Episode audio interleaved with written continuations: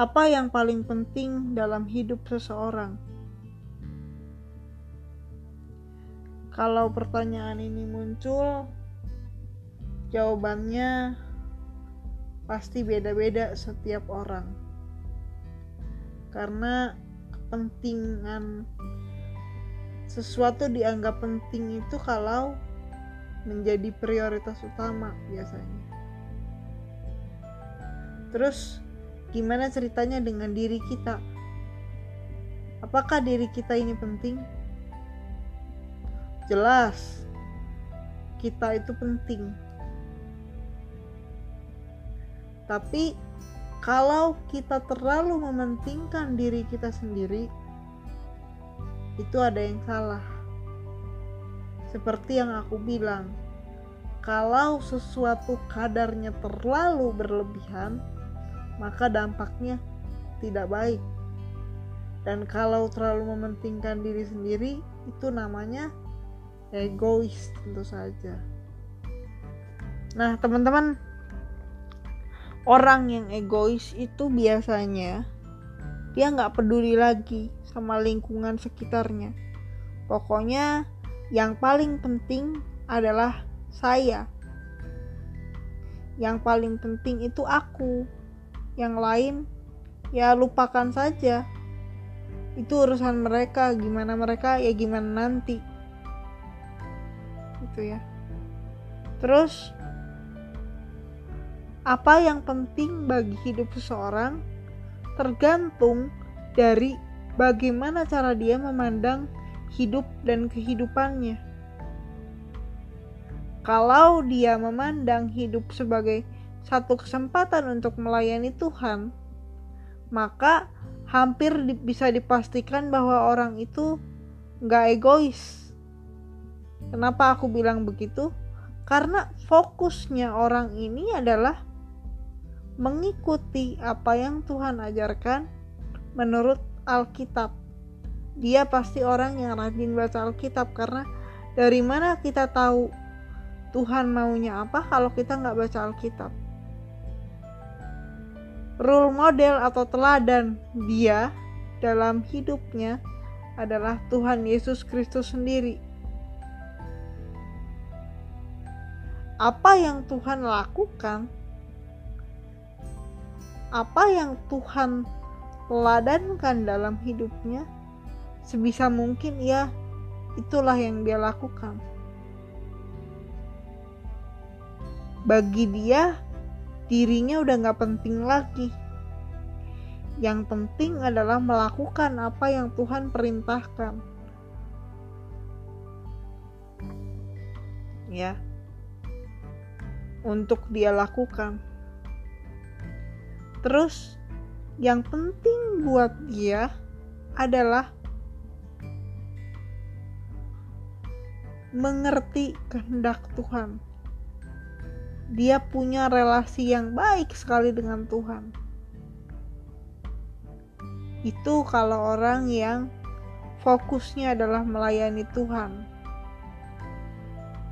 Kalau orang yang egois, udah pasti dia punya fokus adalah dirinya sendiri.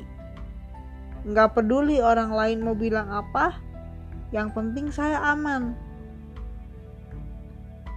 Inilah yang terjadi pada awal pandemi ini.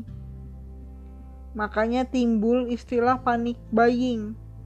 Karena orang nggak peduli lingkungan sekitarnya ada apa. Pokoknya saya beli sebanyak-banyaknya, stok sebanyak-banyaknya, supaya saya aman, yang lain nggak tahu gimana. Begitu. Terus kalau kita bicara ke Alkitab apa kata Alkitab soal ini teman-teman? Ada satu perikop yang aku suka banget soal ini. Alkitab ini mencatat dalam satu perikop. Satu perikopnya isinya 11 ayat tapi ayat-ayatnya sangat gampang untuk dimengerti dan aku kagum setiap kali baca perikop ini. Cintanya Tuhan Yesus terhadap kita luar biasa. Perikop yang sebentar lagi kita baca bersama ini adalah perikop yang aku suka banget. Sekali lagi aku bilang aku suka banget. Daripada lama-lama lagi, ayo teman-teman kita baca sama-sama. Kalau teman-teman punya Alkitab di rumahnya dan bisa baca, mungkin boleh di post dulu dan ambil Alkitabnya. Filipi 2 ayat 11. Eh, Filipi 2 ayat 1 sampai 11. Sorry teman-teman. Filipi 2 ayat 1 sampai 11. Sayang ini kalau dipotong. Ya. Filipi 2 ayat 1 sampai 11. Jadi karena dalam Kristus ada nasihat, ada penghiburan kasih, ada persekutuan roh, ada kasih mesra dan belas kasihan. Karena itu, sempurnakanlah sukacitaku dengan ini. Hendaklah kamu sehati sepikir dalam satu kasih, satu jiwa, satu tujuan dengan tidak mencari kepentingan sendiri atau puji-pujian yang sia-sia. Sebaliknya, hendaklah dengan rendah hati yang seorang menganggap orang lain lebih utama daripada dirinya sendiri. Dan janganlah tiap-tiap orang hanya memperhatikan kepentingannya sendiri, tetapi kepentingan orang lain juga. Selanjutnya, hendaklah kamu dalam hidup bersama menaruh pikiran dan perasaan yang terdapat juga dalam Kristus Yesus, yang walaupun dalam rupa Allah tidak menganggap kesetaraan dengan Allah itu sebagai milik yang harus dipertahankan, melainkan telah mengosongkan dirinya sendiri dan mengambil rupa seorang hamba dan menjadi sama dengan manusia. Dan dalam keadaan sebagai manusia, ia telah merendahkan dirinya sendiri. Eh, ia telah merendahkan dirinya dan taat sampai mati, bahkan sampai mati di kayu salib. Itulah sebabnya Allah sangat meninggikan dia dan mengaruniakan kepadanya nama di atas segala nama. Supaya dalam nama Yesus, bertekuk lutut segala yang ada di langit dan yang ada di atas bumi dan yang ada di bawah bumi dan segala lidah mengaku Yesus Kristus adalah Tuhan bagi kemuliaan Allah Bapa. Luar biasa ya teman-teman.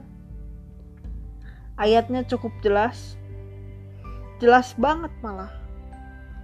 Jadi teman-teman dari perikop ini kita bisa lihat betapa besarnya cinta kasih Allah sama manusia. Cinta kasihnya Tuhan Yesus Kristus itu besar sekali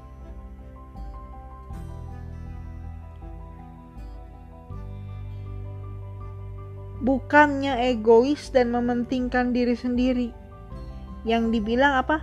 Mengang harusnya apa? Menganggap yang lebih utama. Orang lain lebih utama. Jadi, kalau ditanya